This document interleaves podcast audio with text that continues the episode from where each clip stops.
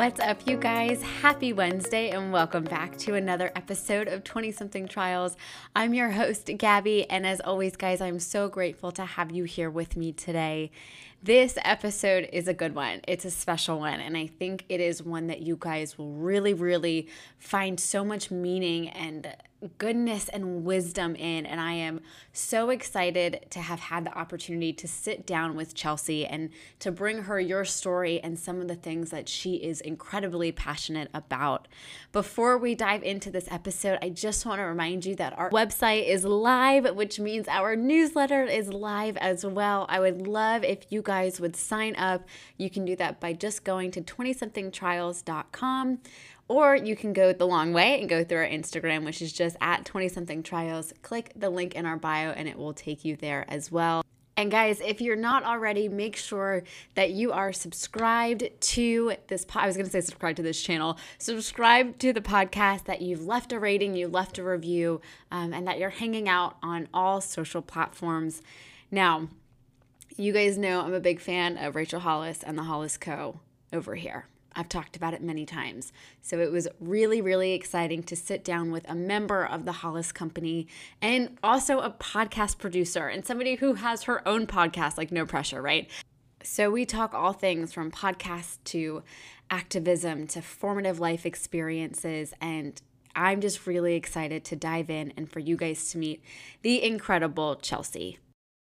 Are a listener of um, the Rise podcast, you might have heard her introduce herself as producer Chelsea, which I'll be honest, when I heard you talk, I immediately heard that in my head.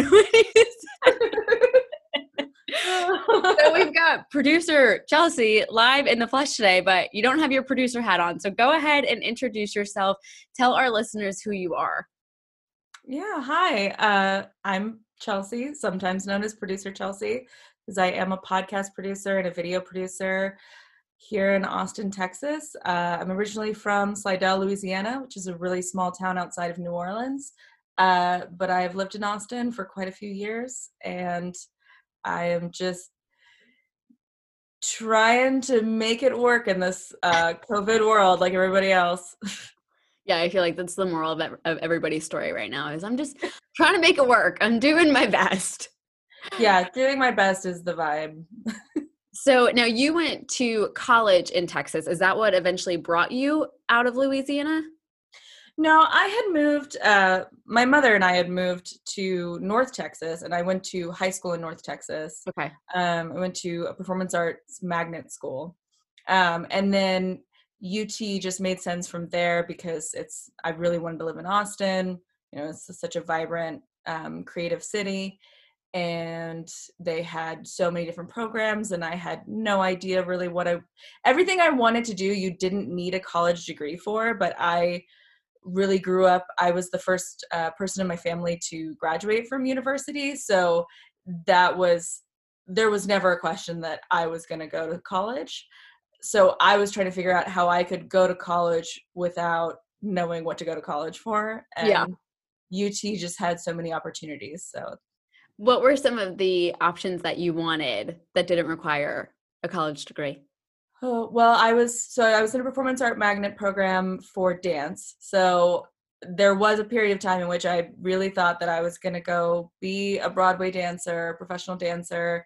Um, then I learned that professional dancers, you know, make less than 30 grand a year and only have a 10 year career and that really scared me. So and also i mean i i don't know that i i would have been able to do that. Uh, i still love dancing but it was not going to be my career. Um i wanted to be an actress. I wanted to make movies with my friends. I wanted to create like activist performance art disruptions. I wanted to be you know uh, i wanted to be Lewis and Clark and Indiana Jones, but we have satellites now and we know everything that's on the planet. So there was nothing new to find, and I was scared of space. So I really, those were the kind of things I was saying to my mom when I was 18, and she was like, "I don't know how to help you. You should go get an accounting degree because I just don't want you to be like broke."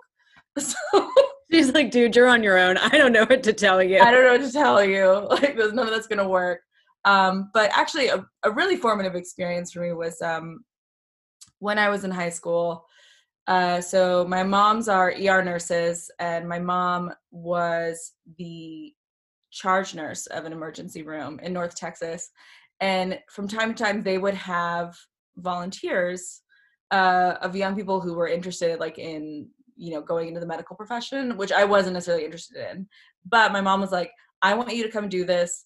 So that you can see what happens when you drive drunk so that you never get in a car with a drunk driver. And i was like okay. So i went and uh, volunteered on the night shift in this trauma center uh, in the only level one trauma center that was in that area. And it was also this was pre-aca so this was a county hospital meaning it was primarily for people who don't have health insurance. Uh, and that was really eye-opening for me and a really powerful experience. Um, of seeing kind of some of like the inequities that were that I had not been I had been fortunate enough to not experience. Um, and so I ended up doing that throughout high school, staying and volunteering in the ER. And I went into college thinking that I might um, try to do pre med, but then I found that I was just terrible at math.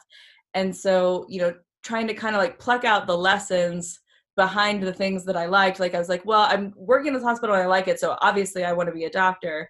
And then doctor, I just want to help people. Like yeah. so yeah. I, I'm gonna keep that. Like I'm gonna keep that part of it, but I'm gonna Yeah. Yeah. That's so interesting. And I think, you know, very early on, you know, like you said, we have all these different thoughts and ideas of what we want to be and what we want to do. And eventually, you know, as we get older, they evolve. But I have had many similar experiences to you where it's like, well, you know, I kind of suck at this part of it that's really crucial to me getting there. like I always joke, like for a little bit, I wanted to go into exercise science. I mm-hmm. can't do science. I can't do math. I don't do numbers. And so I was like, just because I like to work out does not mean that I should be an exercise science major. So that was a very short lived uh, stint as well. So, but I, I think that's such a common thing that we all experience is this back and forth of what do I want to do and trying to uncover, you know, what it really is that like set your heart on fire about these things that you're so passionate about and you know i think it's really telling and like you said it was a formative experience for you to go to the, these hospitals and you know to see the inequities of our world and you know oftentimes we don't see it until we're placed right in the middle of it especially if mm-hmm. it's not our reality. Can you talk a little bit oh totally. Uh yeah no i mean this is something that stays with me forever. It's also part of the reason that a, a passionate part of, of my personal activism is trying to advocate for uh, you know medicare for all is something that i'm really passionate about and supportive of and the reason why i support it is because of my experiences uh, in this hospital before the affordable care act was passed. Um, so this was for reference was, was a hospital with or not a hospital i'm sorry. This was an emergency room with 70 beds and we regularly had 120 patients it was our average. Another like 40 to 50 in the emergency room are i mean and i'm sorry we'd have another 40 to 50 in the waiting room. We had an average of a 12 to 14 hour wait. Um some of the things that i was asked to do as a volunteer because they were so understaffed would be transporting patients up you know from floors uh or from the ambulance bay assisting in transports from the helipad um i mean things that like to be totally honest like you probably don't want a 16 year old to do i like to say that i took it very seriously and i did my best to to be as courteous and professional as possible but i'm sure that if some people had found out that i was 16 they would not have been happy about it and i totally understand that.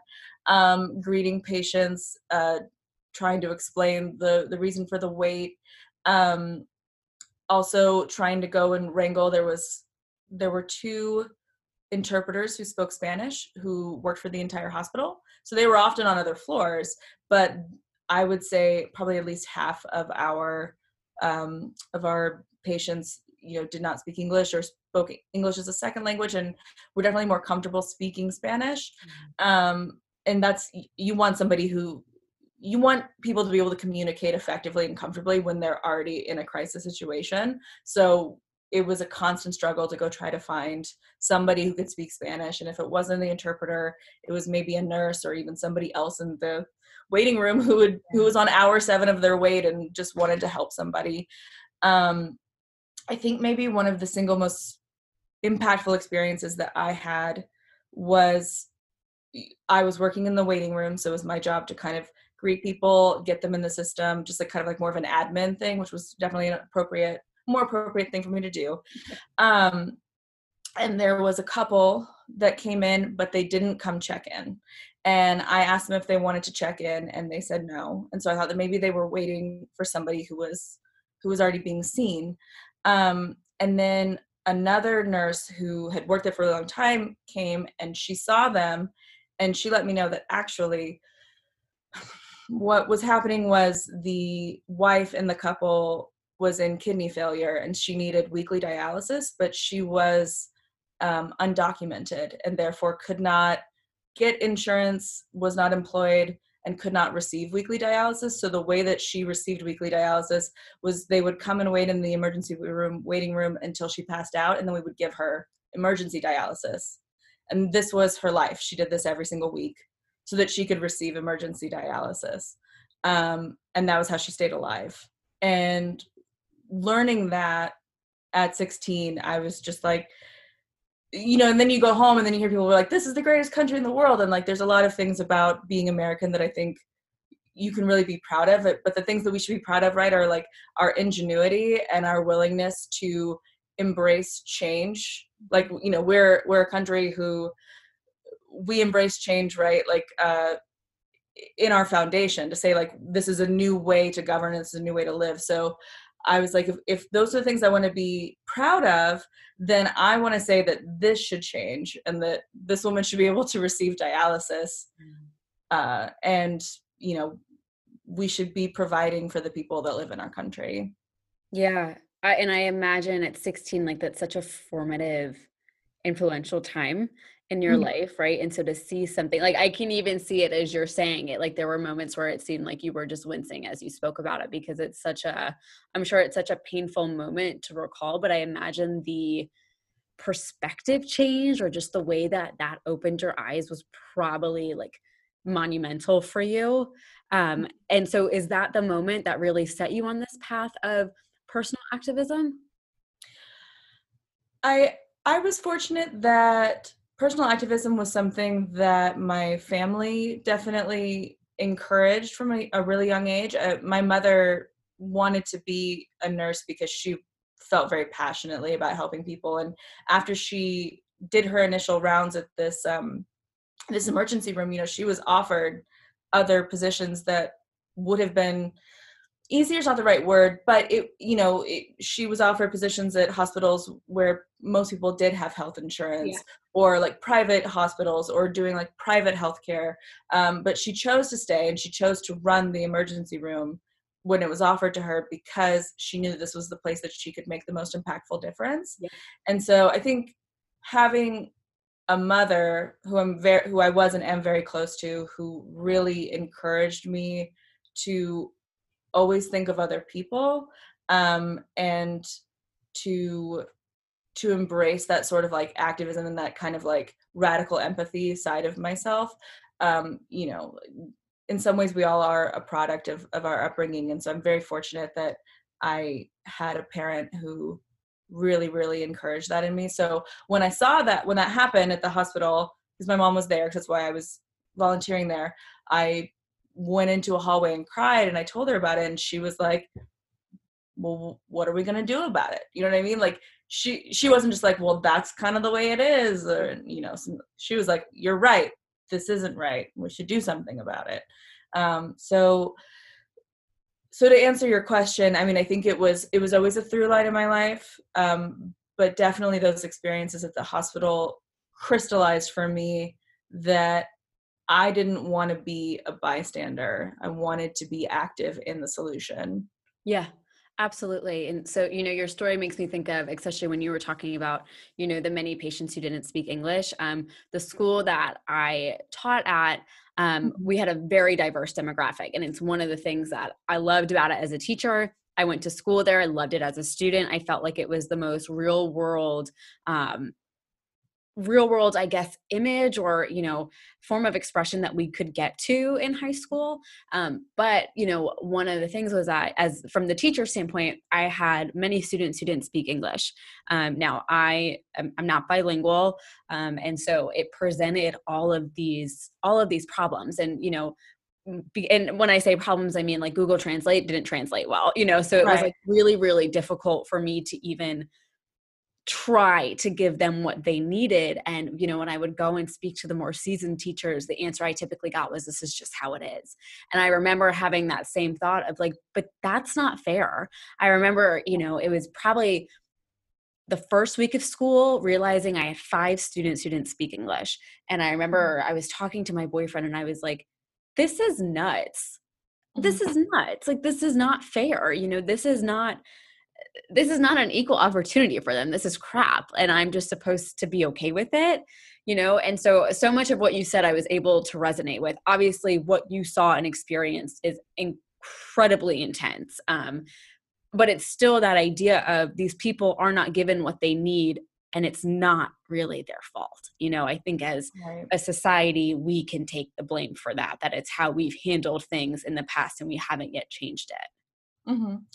I mean, you know, I, I do think it's definitely comparable because I, I would imagine that going to school, while it's not the same, obviously it's not like a, a crisis situation like when you right. go to an emergency room, but it is also every single day, right? Like it's five days a week, eight hours a day, where something that we take for granted, which is just basic communication, yep. um, is impossible right it's it's stifled uh something that reminds me of that i think about a lot when I sometimes get into arguments with people about try to be gentle about it, but like gentle arguments about um, trying to be more empathetic for people who may are learning English mm-hmm. um, is it, it's not exactly the same. It's, it sounds honestly very privileged, but we only can live inside our own experiences.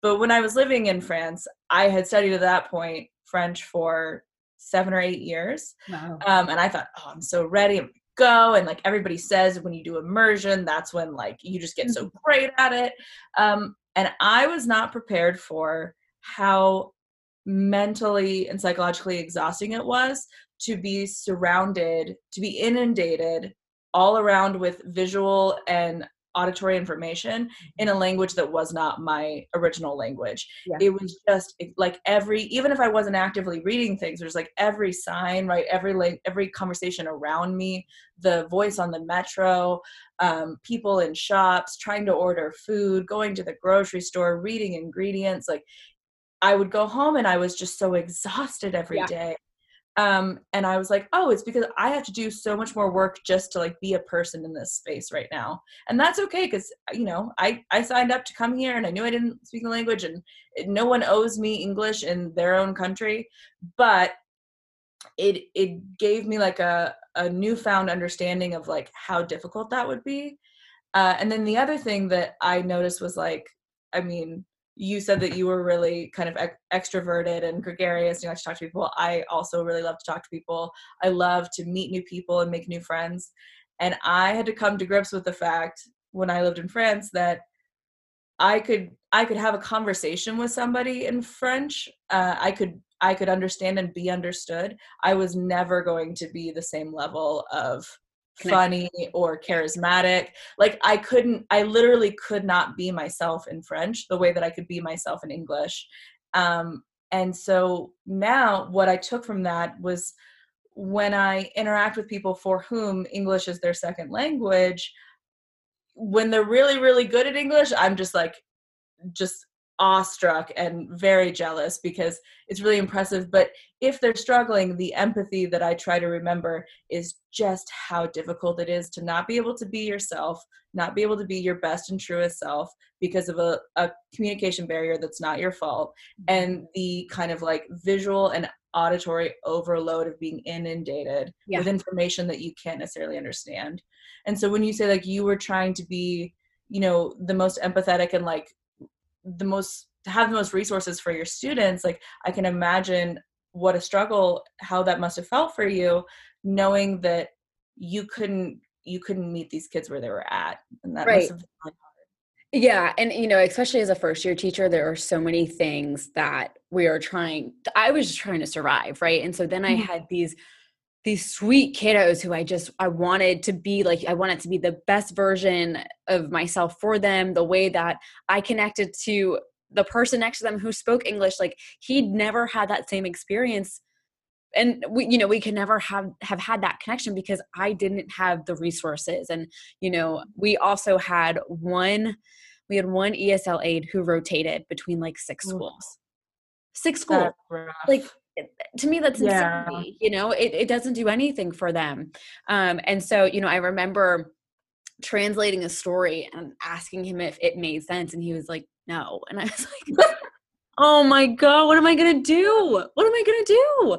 So Yeah. it is it's it's all these things that we don't have to think about on a daily basis which are absolutely right. It is a privilege. And until we are in a different country and you know the experience that you had in paris i had in italy where it was like Mhm. I can speak the basics, I can get myself to where I need to go, but anything above that, I've got nothing, you know? And it really Yeah. is such a humbling experience to check your reality and realize like how easy you have it, you know? yeah how difficult some people are seriously living. Um, and so I, I agree with you. I think we've had many of the same, in a way, the same experiences of realizing the the blessings that we've had, the privilege that we've had. Um, but I also think it's a really great opportunity to use that as a launch pad into, you know, continuing to to advocate for people who need it. And you know, I think as a teacher, it's a role I take very seriously, and I can tell it's something um, that you're very passionate about. So, what are a few of whether it's causes, um, specific demographics, groups? What are some things that you find yourself now, you know, fast forward a few years, really passionate about? Yeah, for sure. Um, so something let's see, it's hard to, it's hard to narrow it down. Um, it's funny that you that you mentioned that because actually something that I'm doing in my current role uh, is we had a podcast that existed from before the time that I came on at the Hollis Co. um, that was primarily marriage and relationships. Uh, it was called Rise Together. Um, and so it was it was more of like an advice type show. And around the time that I started, luck you know i was really fortunate that uh, th- my hosts for that show rachel and dave hollis they felt very committed and called to maybe try to tweak the format of that show to have more conversations about um, more like social issues and i was like great like this is my wheelhouse this is what i'm interested in Right. um, and then recently uh, rachel and dave hollis announced a couple weeks ago that they're ending their marriage. And so then a lot of people naturally were like well what's going to happen to their marriage podcast? And what we decided to do is we're pivoting that show. This has already been announced so it's like totally fine. Uh, we're pivoting that show to be about rising together in community with other people. Um, and it's going to be hosted by dave and it's going to be dave in conversation with all different kinds of people with activists with authors storytellers politicians. We just recorded an episode that'll probably be out by the time this episode of 20 something trials is out with rosemary ketchum who is the first out elected trans official in the history of west virginia. Mm-hmm. So these are the kind of stories that we're that i'm now actively producing for the show which means that i am spending a lot of time thinking about the question that you just asked me where all of a sudden it's like uh, you know, Dave and my manager Cameron, who's the head of media for Hollis Co., they're just like, "Hey, who do you think is important to be on the show?" And I'm like, "What?" I have So- a list. I have a whole list. So, okay, so uh, one thing that I'm currently involved in, I think is is one of the most incredible experiences and honestly honors of my life uh, that I would encourage other people who have the time and resources if they can to get involved is I am a CASA volunteer. So are you familiar with the CASA program? I'm not, no. Oh, so CASA stands for Court Appointed Special Advocate, uh, and you work as an advocate and an, a guardian ad litem, meaning it's a form of legal guardian for children who are in the foster care system or in like the CPS system. So each CASA, the issue is that when kids enter the system, they do this. There's this constant rotation Yeah. of people in their lives, right? Like they have a caseworker, usually from CPS or DFPS, and they have therapists and they have doctors and if they get put in placements those placements change and they go through the court system and they see different judges and they have an attorney like uh, my my current casa kid has had several different attorneys in the life of their case because they usually get appointed a student attorney so it's only for a semester so it's already an incredibly destabilizing experience for a child and then having all of these people rotate only furthers that destabilization yeah. so the idea of a casa advocate is you come in and you are with that kid for the life of their CPS case. So from the moment that the, not the moment, but as soon as possible after the case is opened to when the CPS case is closed, either because they go back home, hopefully reunification happens, or they are adopted or they age out of the system, um, you are there as a healthy connection and as a stabilizing force in their life. So it's everything from what I really like about it is it's like a little bit investigating. Like you spend a lot of time calling people and seeing what's going on and trying to talk to family members and and gathering information that you then turn over to the judge and um, during hearings. And then there's a little bit of like kind of like law and order courtroom in- intrigue because you do go to all of the um, all of the hearings and the judge asks to hear from CPS and then from the lawyers for the children because not a lot of people know about this, but if a child enters the CPS system, they are assigned a lawyer. It's called their attorney ad litem. And that attorney is bound by law to advocate for whatever the child asks for. So, I mean, obviously, a lot of times that has to do with like if they want to see their parents, but the kind of the more gentle example that we use when we're trying to explain it to children is like if you told your attorney ad litem that you wanted to eat ice cream every day for dinner and you wanted to go live with Rihanna, they would be bound by law to stand up in front of the judge and say, Your Honor, my client deserves ice cream every single day and they need to be living with Rihanna right now. Please get Miss Fenty on the phone so we can get this done. That's what an attorney is required to do the guardian ad litem, the CASA, is supposed to advocate solely for the well being of the child. So then I might stand up and say, Your Honor, I think ice cream is a great sometimes treat. I think it really can be a part of a balanced diet, but maybe not for every single meal. And unfortunately, this child doesn't have a healthy connection with Miss Fenty. But I think if we could maybe set something up with Rihanna, we could try to see what that would look like. So that is that's the example we use for kids. But um, but yeah, my CASA advocacy, uh, I think, is probably this the biggest time like the amount of time that i spend that's a that's a pretty large time commitment yeah. but if you have the ability and the resources especially i would say if you are a younger person and this is something that is close to your heart um, or if you are from an underrepresented community um, when i went in for my training it was with about 40 other people and i was one of maybe four or five people of color and i was the youngest person there. Um, because it makes sense like to be a CASA volunteer you're doing a lot of a lot of work going to see kids so a lot of people that were there were empty nesters or mm-hmm. recent retirees which is amazing like what an incredible way to spend time if you have the time but it means that there's also a lot of opportunity for younger people, especially like for teens. You know, like teens might want, might like to have a CASA volunteer that's a little bit closer in age to them. Mm-hmm. Um, and so they're always really excited when, at least for my chapter of CASA, which is CASA of Travis County, uh, they're always really excited to see younger volunteers come in. This is awesome. I've never heard of this before and I'm really happy that you brought it up. And so what what does the time commitment look like? So you're with them for well i guess it really depends right it's a it's, it's got to be a case by case um timeline you are required to go visit the child at their placement at least once a month unless they are and i mean this is probably different state to state so as you know texas is a huge state right like you can drive all day and not get from one side yeah. to the other so and the thing about cps cases is that a kid in travis county in austin texas can enter the system, be taken away from their parents. They can be placed in El Paso. They can be placed in Amarillo. They can be suddenly be seven or eight hours away from everything they've ever known.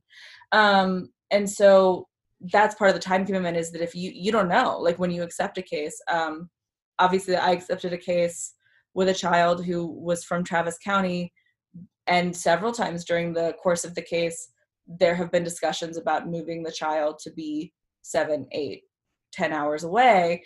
Um, but that's just part of it. If that happened, I wouldn't be required to visit in person once a month.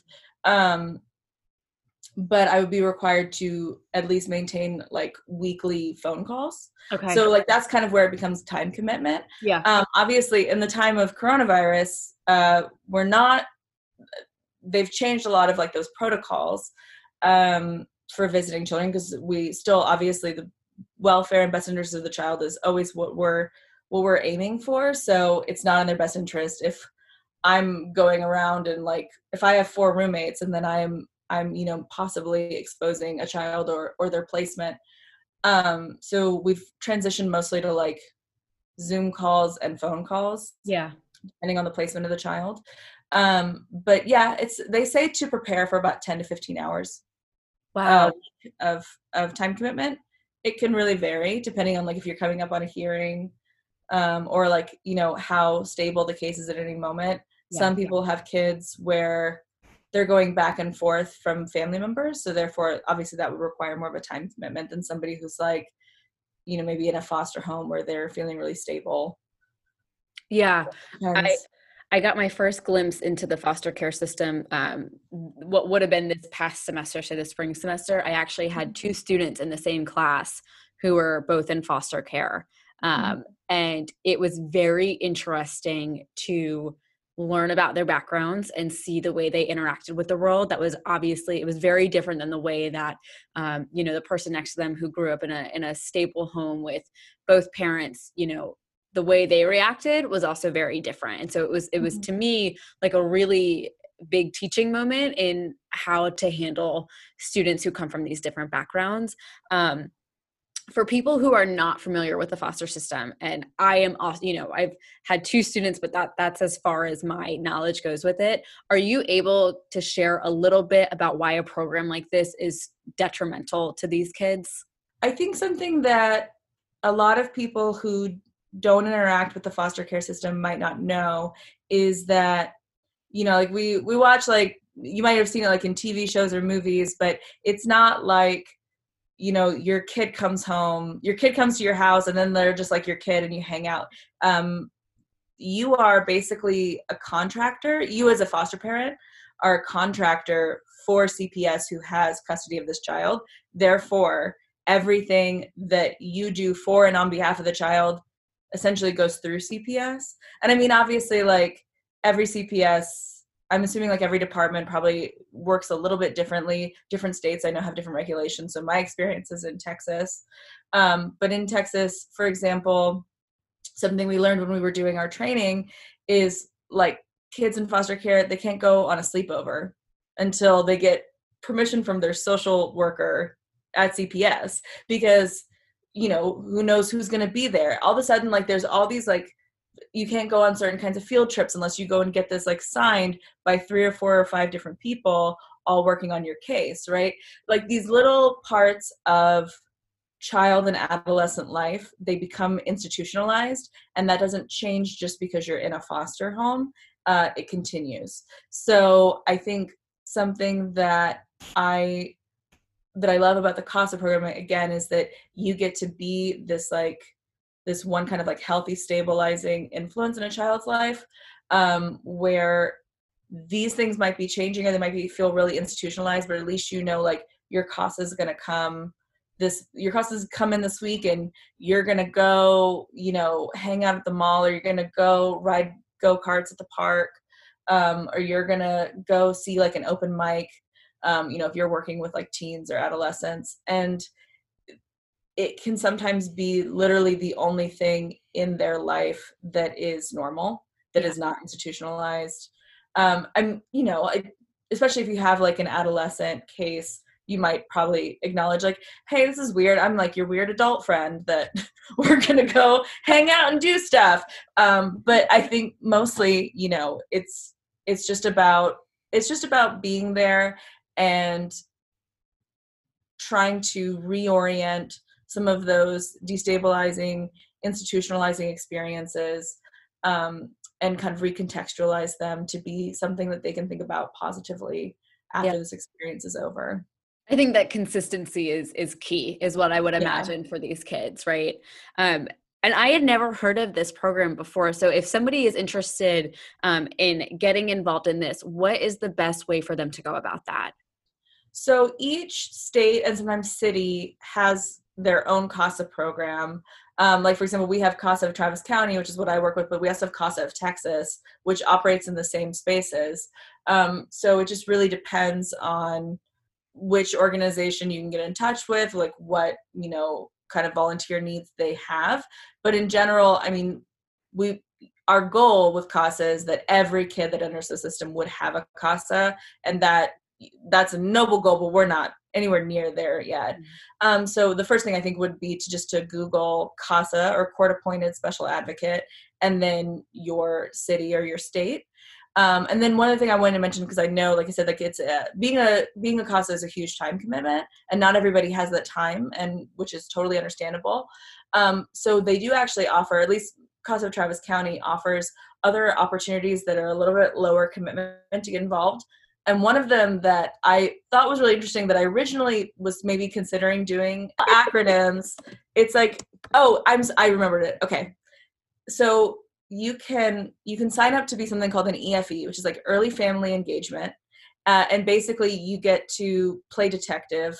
Play is maybe like not the best word, but you get to do a lot of detective work right up front. So, say a new case has come into the system, and they need to fig- one of the first things they need to do right is figure out every possible family member for this child because we always want to keep kids with their family whenever absolute like uh, institutions or even like new homes are always secondary to keeping a child with their family. Yeah. Uh, so the EFE comes in and they just do like all this groundwork. It's like it's literally scouring social media. It's calling up like known contacts. It's trying to, eh, and then online you literally build a family tree for this child and okay. you fill out all of these people and then that gets passed on to the social worker and the, the eventual casa to be like here's all of your here are all your contacts so that's something that you can do that's like much less time commitment right because you're not following a specific case you're just coming in and doing the groundwork yeah. for whatever cases are available that's that's it's enormously helpful Oh, I imagine. And and I think it's great that these opportunities even exist. So guys, everything that Chelsea just mentioned, I'm going to go ahead and link it in the show notes. Um, this is actually something that I would really like to look into as well. I think it's so important and it's one of the things that I've learned in my career is like that consistency for a kid can be like make or break. Um, mm-hmm and so I, I, think what I think this work is crucial. So I'm I'm excited to look into it, and hopefully, if you guys have the time for it, look into it as well. I think it's a great way to get involved and and make impact. Um, this is so cool, and this is why I love this podcast, man, because I get to talk to people like you who have these, you know, these passions and these um, paths that they've been on that I had no idea about, you know, and why would I? So it's it's so fascinating to me. So let's pivot a little bit now, we know that activism for you started very young, um, but I think what's also very interesting about you is that you always had this art art creative mindset it seems like. It seemed like this was kind of in you from a very early age. Um, so do, are you do you still feel like you're able to use that side of you in the work you do now? Is that you know something that is still a very big part of your life? Oh totally. Um i mean i i consider myself like I think being a podcast producer is definitely still in the creative field. Um, and that was, you know, you said something earlier that really resonated with me, which is like when you're young, you you feel so overwhelmed by like all these options but you also kind of see them as tracks right? Where it's like oh i'm going to go down this art track and then i'm just going to do all of these art things until i'm a famous successful artist or i could go down this doctor track and i could go to medical school and i could go to my fellowship and then i could be a doctor but they all feel really isolated from each other. Mm-hmm. and that's definitely how i felt when i was younger. Uh, and the older that i got the more honestly my my desires for myself and my career became more broad because it became less about like I want to make this much money and I want to live in this big of a house and I want to impact this many people and i want to you know have this many fans or this many followers and it became more like okay, like what are the actual core things that I want for my life? Uh, and it was like, you know, you said it was like, I, I've always loved to be creative. I would like to be creative in some way. And it might not be exactly how I thought it was going to be. You know, I would love to be able to make a positive impact uh, and meet people where they're at. And like that might not necessarily be medicine or it might not be like super hands on, but what does that look like? And so as I kind of broadened those horizons, um, I definitely, yes, always kept like creativity and wanting to be creative in some way um, at the forefront and and you know tried to really explore different ways that i could marry those two things yeah, absolutely. And I think the the path that you're uh, you're on right now, especially with this recent change um, with the leaders of your company, right? Obviously, you know the divorce is something that you guys, as a company, I feel like are probably working through.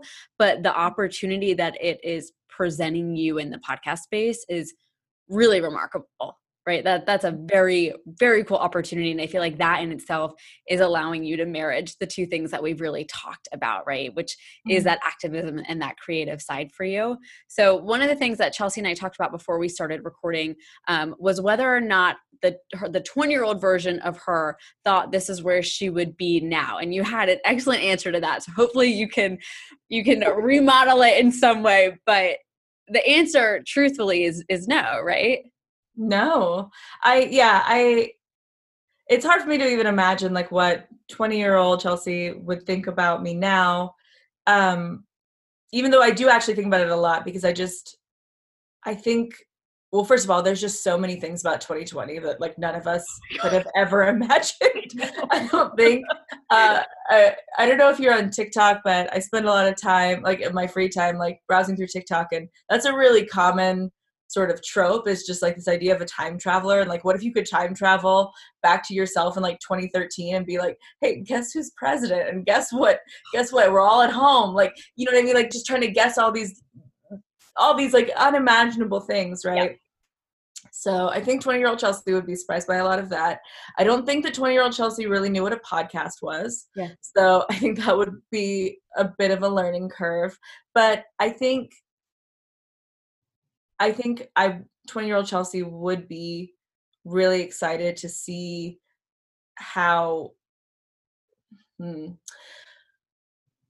I think there was always a part of me that was afraid, right? That all of my creative ambitions were somehow going to evaporate in adulthood. That that's kind of like a, a common uh, maybe motif, especially like in media, is like you'll see like a younger character or younger version of a character and they love to be creative or they want to follow these like wild dreams and then you fast forward to them as an adult and it's like and i work a desk job. And there's nothing inherently wrong with that but i i think i didn't understand how that happened and so i had this kind of fear that there was just some magical transformation that you go through in your 20s and you somehow stop being creative if you're a creative person uh, and it all just goes away. And I was really worried about that. And I was worried that somehow I wasn't going to find my way to a creative kind of profession or career.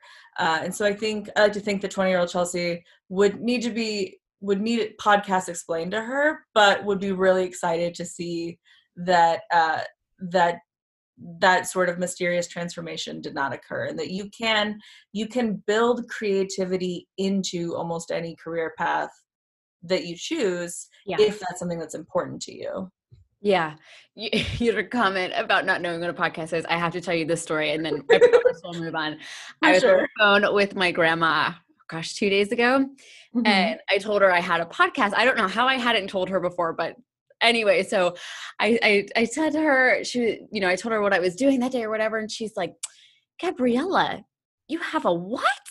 And I, I'm explaining it. She goes, Can I watch it on TV? And I was like, Nope, can't watch it on TV. And she's like, Well, what time does it come on? And I'm like, Nope, doesn't work like that either. It was just, it was so cute. She's 81. It was the cutest, most innocent, like, you're on TV. And I, my my very Long Island Italian grandmother, right? And I was just mm-hmm. like, nope, I'm gonna send it. I'll send the link to you know my aunt, and I was like, and she'll show it to you because she's like, can I get it on my phone? I'm like, Graham, we don't know. We she does it, so she has a cell phone. Mm-hmm. Doesn't know how to open her cell phone. Mind you, I have um, two other cousins and then my brother on this side who have all written out like detailed notes for her on how to use her phone. And I'm like, mm-hmm. Go to the notes. And she's like, Oh, I just I don't get it. And I'm like, Oh my god. it's, it's pressure to it, but I think it's really cool the way, right? Like that media has evolved.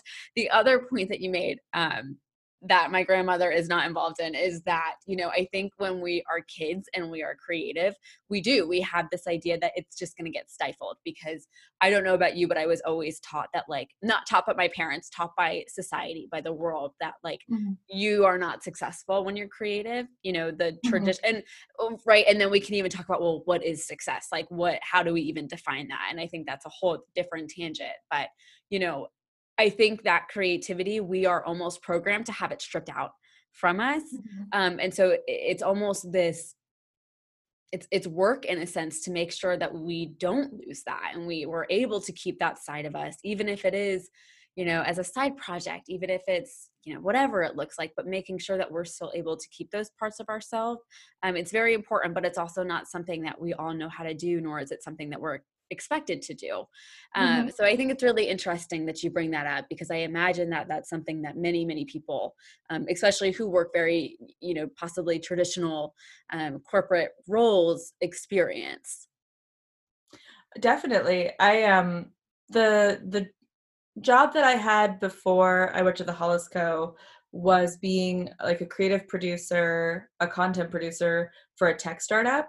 Mm. Um, and that ultimately was not a great fit for me, but I learned a lot of lessons uh, about it not being a great fit. But also, um, but also, what I found was, and I think especially probably in like younger, smaller companies, but our startup was also bought by a major corporation. It was bought by Cisco. So we got to kind of get a glimpse into this like very corporate uh, technological world while working there. And i i do really believe what i said which is that like if creativity is something that is important to you there are ways that you can inject creativity into almost any any position. Um so you know we we saw that i think a lot of companies right now um, are having like a both a social and a generational reckoning uh, with how do they how do they attract and keep younger talent? Because millennials and now Gen Z who are entering the workforce, they have very different ideas of work life balance. Like we have very different ideas like you said of like what defines success. For a long time success was a certain pay grade and the promise of uh you know like a 401k or a pension or retirement. And for younger people now you know millennials and, and gen z were supposed to live to be like know, like at least 90 or 95 so that looks like another 30 years another third of your life post the retirement age. Chances are we're probably not going to just stop working at 65 right? You want to do something even if you're not working your professional career job you want something to do for the next 35 years. Mm-hmm. So that's just one way that i think that we're thinking completely differently about how we build out our professions and i think companies know that or at least the good ones know that and they're starting to think of new ways like you know we see it in terms of like flat structures or um, giving people you know kind of like more nebulous titles and letting them kind of move from team to team. I think if you have if you work for a company that is thinking in that way and you kind of see some of those harbingers of that thought process you can use that to your advantage because you can go to your boss and say, I have this idea. I have this really cool thing. I And that's something that happens at the Hollis Co all the time is, you know, we had a, woman, the woman that runs our foundation, the Hollis Foundation, which we give, um, I think it's 10% of our profits uh, away. Uh, the woman that runs that foundation started out, I believe, in customer service, but she was so passionate about that. She went to our leadership and she was like, I have an idea and I have a plan on how to execute it. And because we're a younger, agile company, she, you know, and she did have a good plan, she had the chops to back it up, that became her new role at the company. So that would just, I mean, those are the kind of things I think about when I when I think about how if you're motivated, you can inject some of those things that you're passionate about into your career and if you are faced with like this very rigid if you happen to be faced with like leadership who is really shut down to those ideas then maybe that's not the best place for you yeah, I actually had a similar conversation with a woman this morning. Um, and we talked a lot about how the way that millennials and Gen Z view the workforce and the workplace is so different than, you know, what my parents, you know, grew up in, especially I think of when my parents were entering the workforce, you know, what that looked like to them. Um, and so I do, I think it's really, I think it's pivotal. I think it's important, man, like the work that we want to see done.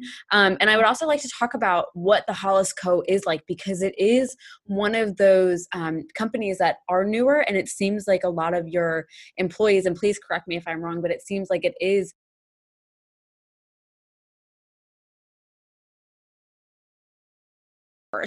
Um, it really, yeah. I mean, it really runs the gamut. I think. Yeah. One of the things that I was the most excited about um, when I was interviewing for the position, obviously like working in a, in a workforce where people are more at my age looked really exciting.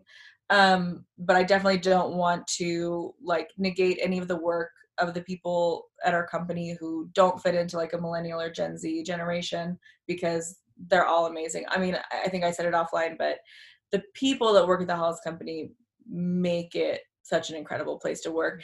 Uh, and it's the commitment how should I put this? So you know how like you know how like relationship advice always says like you have to work at your relationship right? You have to work at your marriage. It's it's this choice. It's this work that you do. Uh, i think that's true of your work relationships as well. And i i learned that because when i started the hollis company i saw what it looked like when everybody worked really hard to make it a nice place to work.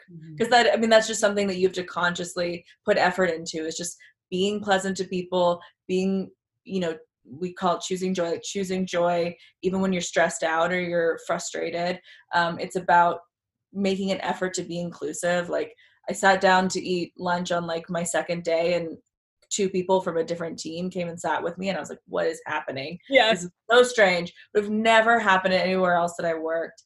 Um so that you know that was definitely really important to me. I also love the company has um, is majority women, and I've never worked in an office that has like a majority female workforce. Um, and I have found that that is that is something that I really enjoy. I, the energy of it is is really fun. Um, but we also we love we love the men, and you know we hope we love all the different people who work at the Hollis Company even if they don't identify as women and uh, and we always you know make sure to try to make sure that everybody feels included so Chelsea's like to my coworkers who are men, I promise I do enjoy you. That's literally exactly what I was thinking about. Because well, because my manager is is one of like the only like five or six men that work there right now currently.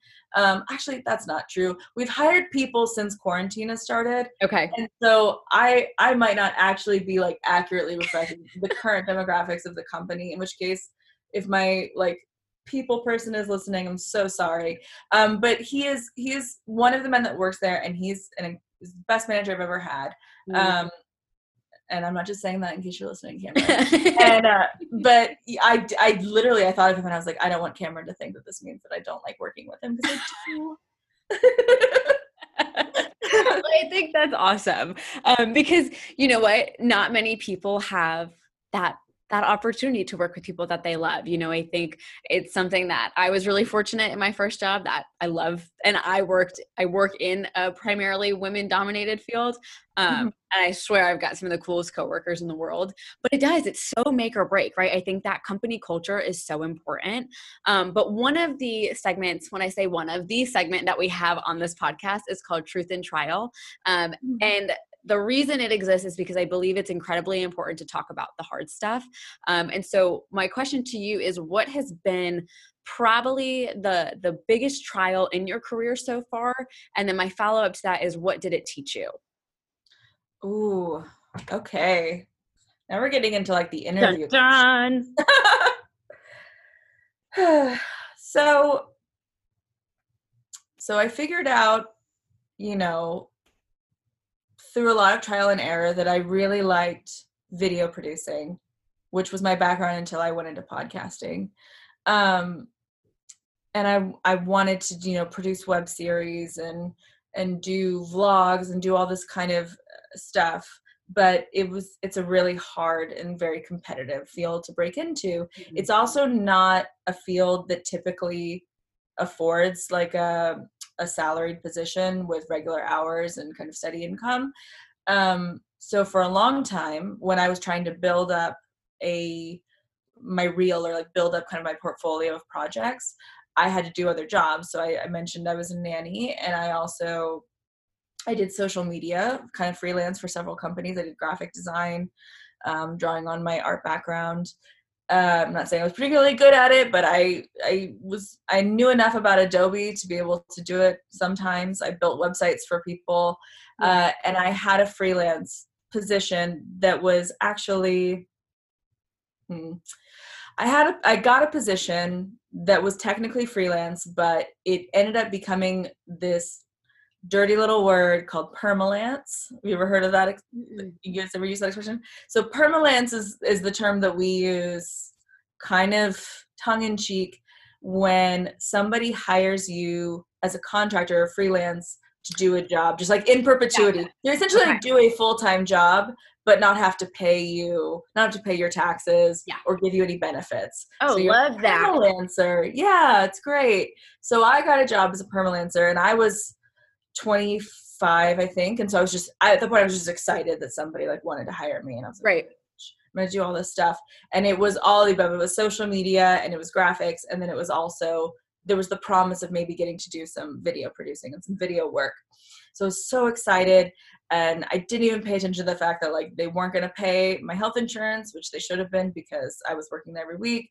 Uh, they weren't going to pay my taxes, which means I had a much higher like tax liability. And I had to put a third of my of my paychecks away.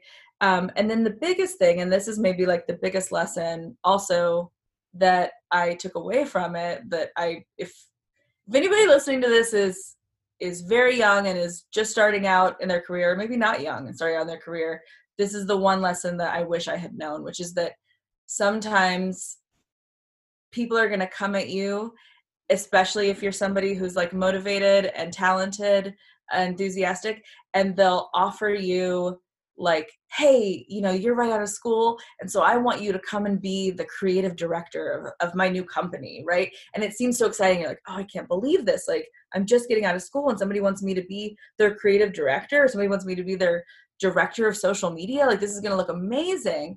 And it's it's not because what they want is they want somebody who doesn't have the experience to know that you have to have like all this experience to have that kind of role of leadership. So what they really want is somebody that they can only pay $25000 to or keep on in like a freelance position for something as big as like a directorship. Okay. um, and it's a i think it's a form of taking advantage of young people. Uh, because the other side of that what i learned afterwards was now I, at like 25, with only a couple years experience, my last position on my resume was director of social media.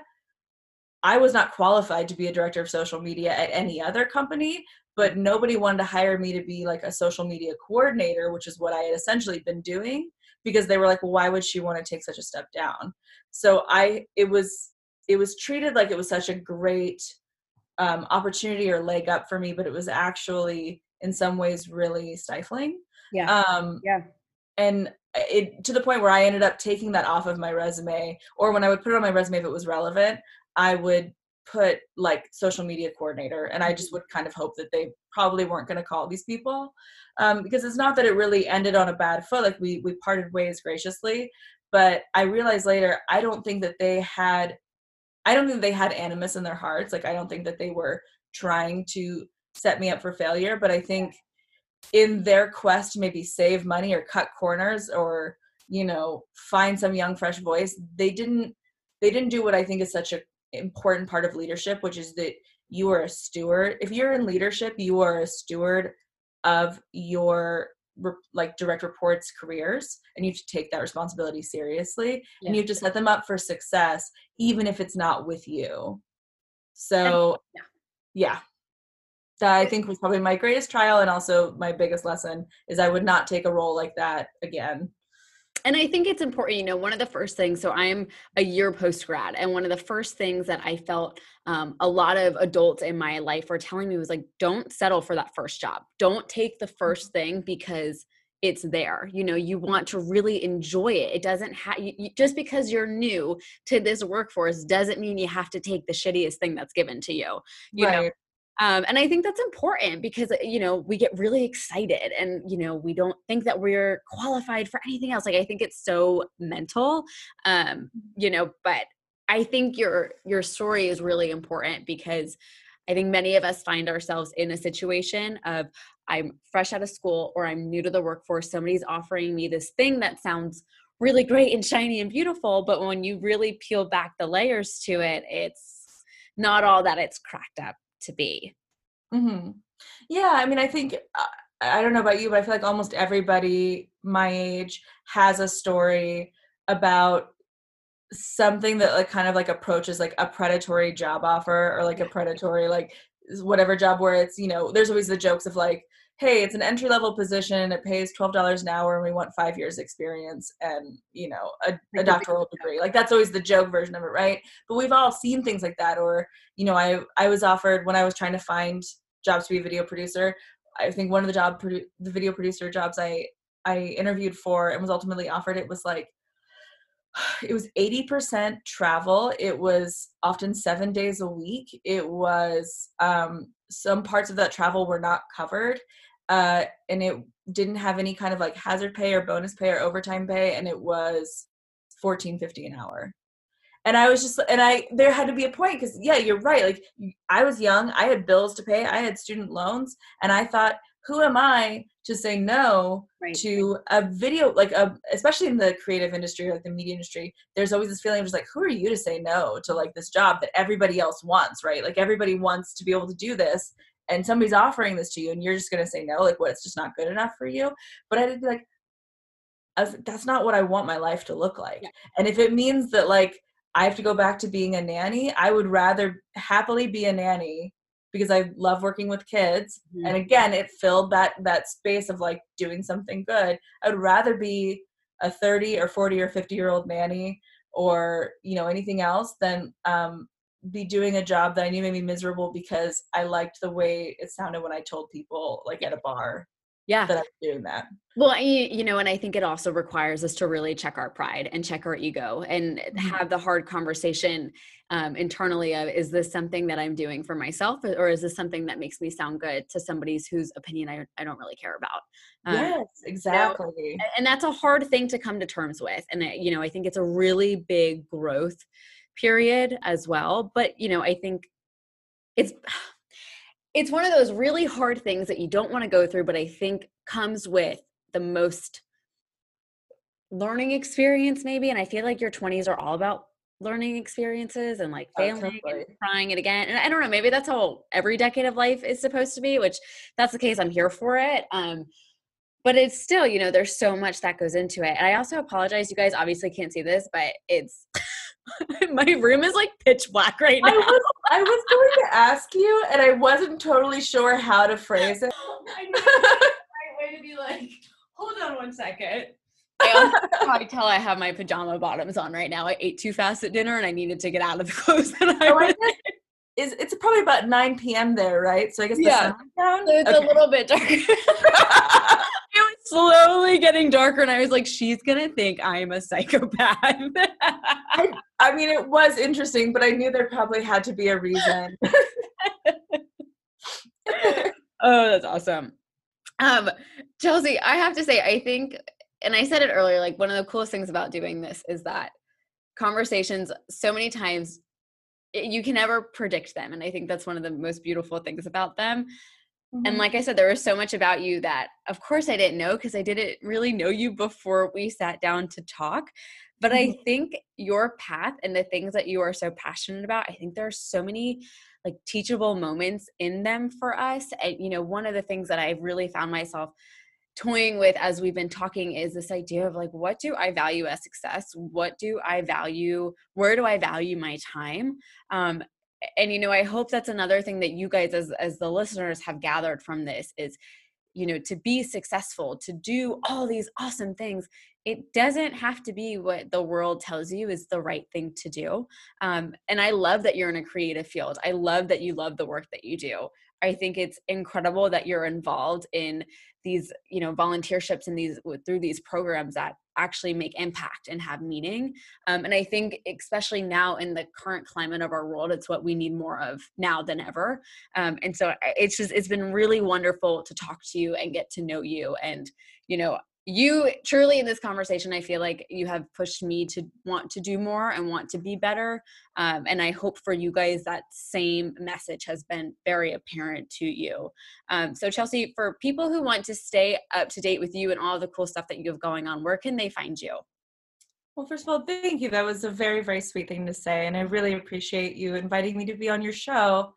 Uh, this has been such a cool experience and i've really enjoyed talking to you too um, and if people want to keep up with me, there's a couple different ways they can do it. One is um, obviously I in, I invite anyone who's listening to listen to our podcast that we have on our Hollis network. We have Rise, which is for business owners, uh, Rise Together, which, as I mentioned, is for uh, rising in community with people who may be different from you. We also produce another show called Straight Up with Trent Shelton, mm. which is going to be a lot of like really that's like if you just like need a boost in your day if like you're having a dark time like you put on trent shelton and he's gonna really make you feel make you feel on fire so that's a great one. Um outside of my job at the hollis company i actually produce and appear in a podcast called what?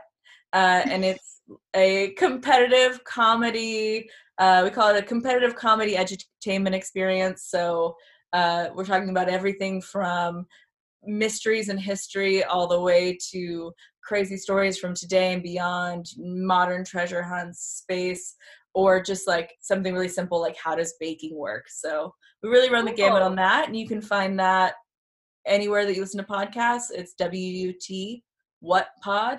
Uh, we're also on social media, um, and then my social media. Uh, one of the most fortunate things about being a second generation American is that nobody else has my name. So you can find me at Chelsea Harfouche on any social media platform because it's never taken. And please oh, take it. Mine's Denisio. So I we're not we're not in like the Smith crew, which is nice. Right. yeah, no, yeah. I mean, shout out to the Smiths of the world. The Smith your Jones, you're you exist a lot in North Carolina, man, but yeah, we're a little bit different my co-host, my co-host, her last name is Maine, and she had to she had to go to Ellie Maney on social media because her her name was taken, and I was like, I'm sorry. That is not a struggle that I can identify with, but I do feel for you. Yes, yes. So I will take my I will take my cool last name, and I'll be honest. One of the things where I was like, I and I say this as somebody who also has a bit of a difficult last name to say. I can't mm-hmm. tell you the amount of times I sat and was like, Harrow, Harfu. oh, it's okay.